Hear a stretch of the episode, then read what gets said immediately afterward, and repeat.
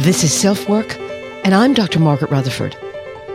At Self Work, we'll discuss psychological and emotional issues common in today's world and what to do about them.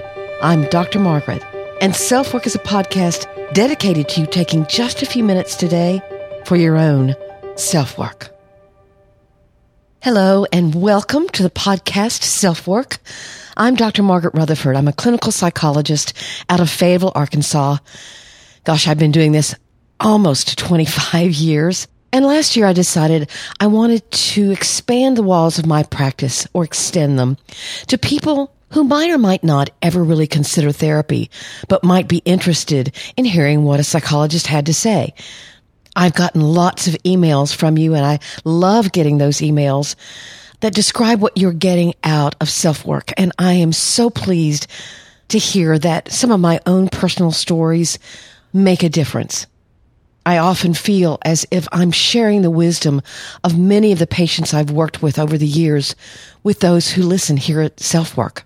I'm a conduit of sorts. So I hope you'll listen today. We're going to be talking about the holidays. You can already hear the pressure. We're already hearing Christmas commercials and all that kind of thing. So I'm going to talk a little bit about the things that I don't do at the holidays, poking a little fun at myself. And then we're going to talk about the importance of ritual. My parents died the week before Christmas in 2007. So I have some personal experience of grief at the holidays and how to handle that. Then our email from a listener today asked the question of how to talk to a therapist about potential abuse that you think happened, but your memories are vague. What exactly do you do? So thanks for joining me and we'll get started.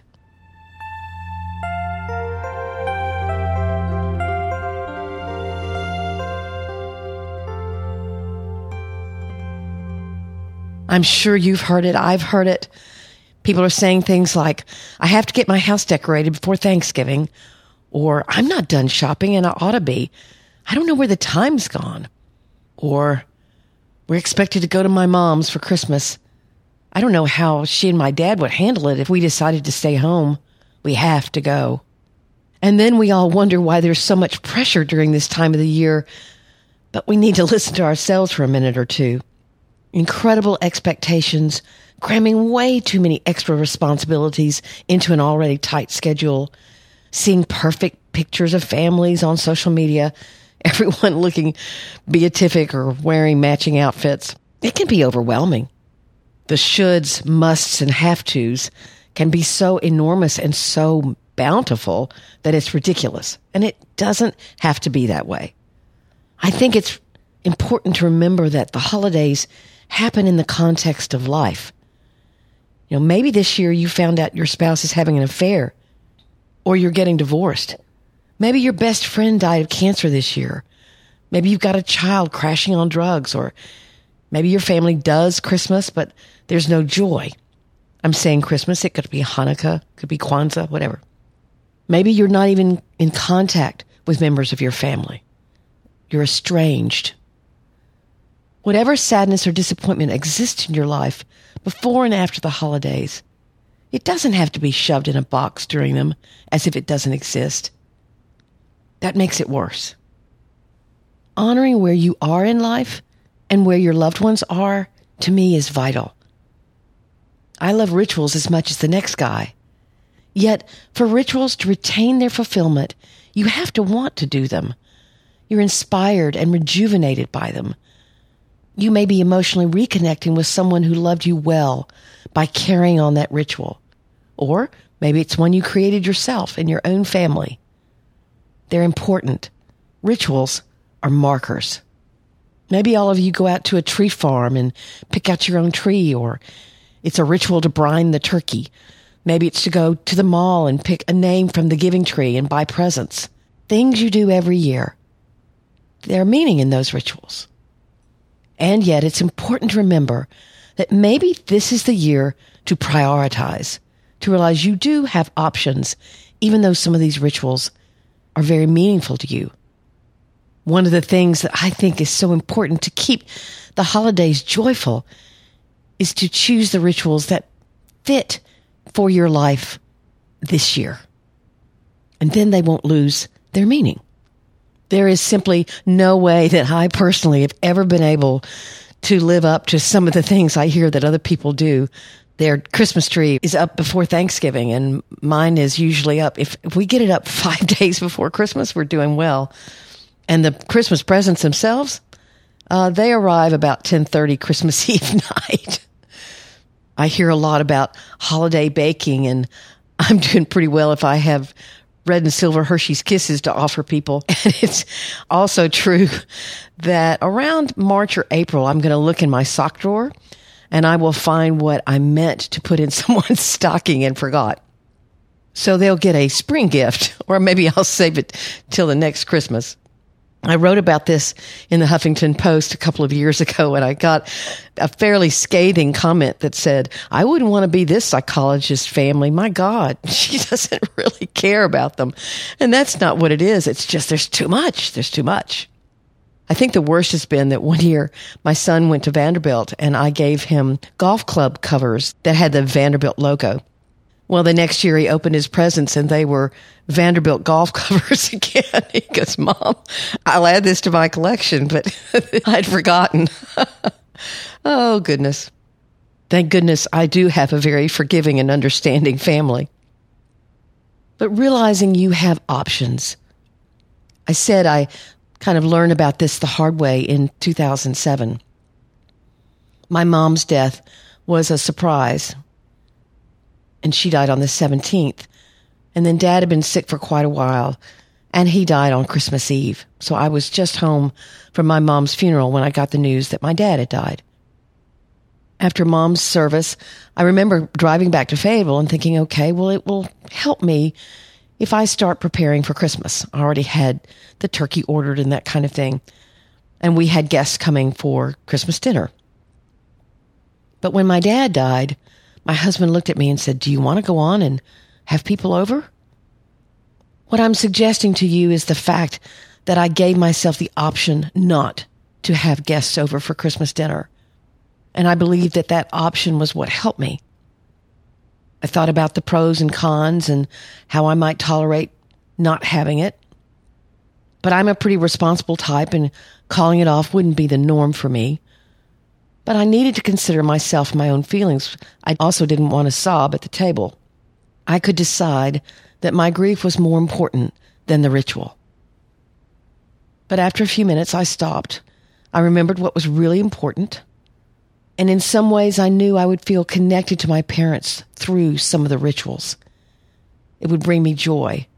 I might have to excuse myself if it was a little too much emotionally, but that would be okay. So on Christmas Day, my ritual soothed. I said the same prayer my dad had always said and choked back tears. I lovingly used the goblets that had graced my mother's table, swallowing a little bit of sorrow with each sip. There were probably some dishes that weren't prepared, and I let that go. But I kept my options open, and I savored the rituals that had been part of our sitting down for Christmas dinner for years and definitely felt connected to both my mom and dad. So you can decide now which, if any, rituals are important for you to continue this year. Are there new ones you'd like to establish?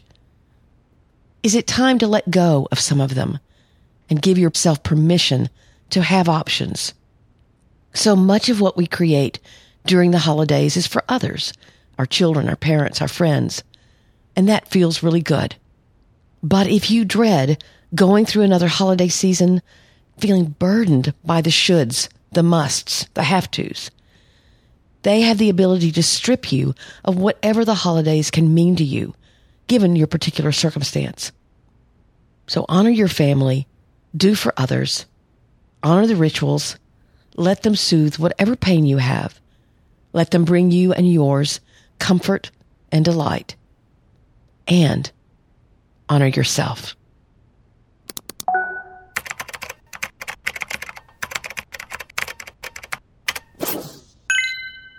Our email from a listener today is from a 39 year old woman, and she says, I started seeing a therapist a little over a year ago for an eating disorder. I was tired of the yo-yo dieting and constant focus on food and negative body image. I'm very comfortable with her, and I've been able to identify some behaviors or feelings around food that originate from my mother's own attitudes and weight struggle. However, I still struggle very much with feeling my feelings and trying to mentally walk down certain paths. In our original intake interview, for example, I asked to table some of the personal history questions. I was unsure how to answer them. There is no question there was what I could identify now as verbal abuse from an alcoholic father. There is the possibility of other abuse, not my father. But when I think of them, I have more overwhelming feelings and very muddled memories. It's been so long they are more like faded Polaroids and I'm not certain they're real. I know this therapist practice focuses on addictions, eating disorders, and trauma. Maybe why I subconsciously picked her. Here's my question. I don't know how to talk about these feelings, the ones that hurt so much, and the fears of abuse, or if it is even necessary. Do you have any tips for how to talk to or even bring this up to a therapist? You know, I want to stress as a therapist, and one of the reasons why I chose this email was because many times I will see somebody several times before they begin to talk to me about abuse or trauma. There is so much shame involved that it can be very difficult. And that is something that all therapists at least should understand. It's difficult to talk about. There's a reason why you've kept the secret for so many years. So here's my response. I'm so glad you've reached out. One of the things I tell my own patients with any kind of abuse or trauma in their past is that the last thing therapy should do is re-traumatize them. We need to go as slowly as they need to, and they're in charge of that process, not me. I hear that you feel safe and comfortable with your therapist and that you feel as if she knows what she's doing. I'd suggest you talk about talking and tell her that you need and want to talk through the confusion carefully. I've had many people come in for a few months and then take a break even to return when they feel like they're ready to go further. What I mean by this is you talk about what it would be like to talk about something. That's what talk about talking means. What would it be like to share memories with your therapist or your friend or whomever you're thinking about that you're not quite clear about, or even talk about memories of actual sexual abuse or any kind of abuse. So talking about talking can be really helpful because you don't reveal content, you're focused on process.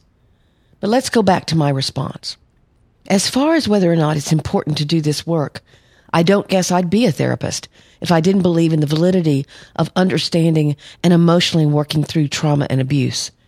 It allows you to connect how that abuse may be affecting your thoughts and actions in the present so that whatever you may be doing that's self-destructive or maladaptive can be changed.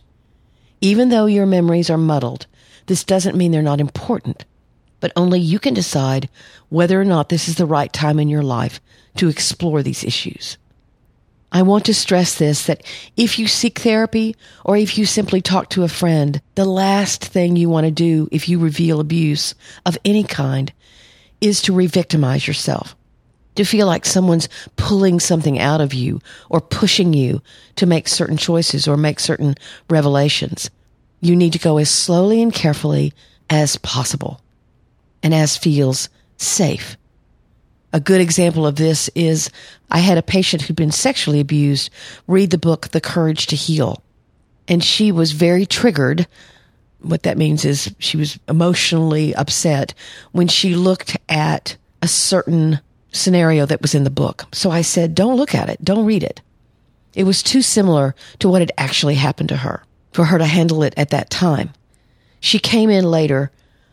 She had a big smile on her face, I remember, and she said, my husband and I were together. We were out on the boat in the middle of a lake, and I got the book out and I held his hand and I read him that particular story, and we cried together. He comforted me, and that's all I needed. So she was ready. It didn't re-victimize her. If you're one of the countless people who've been abused in some way, and you're listening to this, even talking about talking may trigger you. So please be careful with those feelings.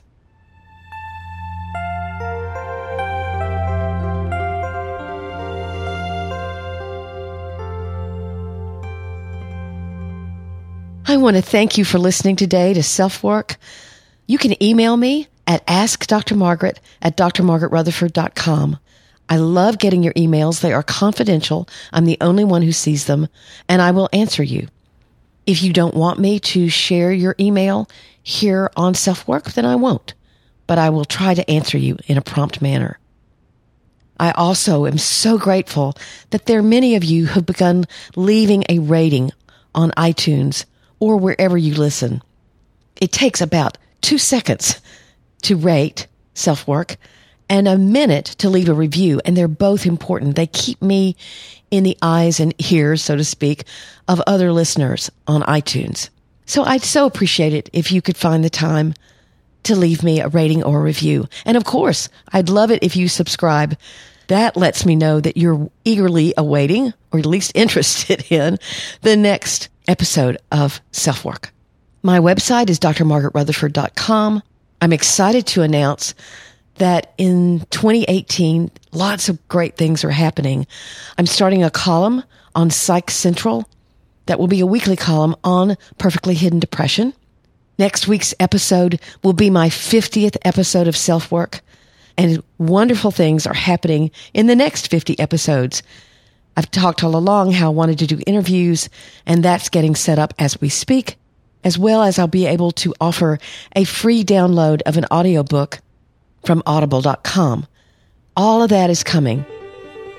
So I hope you'll listen in next week. I had a few technological difficulties last week and couldn't get a podcast out, so I apologize about that, but I'll do my best to make up for it. So once again, happy holidays. Take very good care. I'm Dr. Margaret, and you've been listening to Self Work.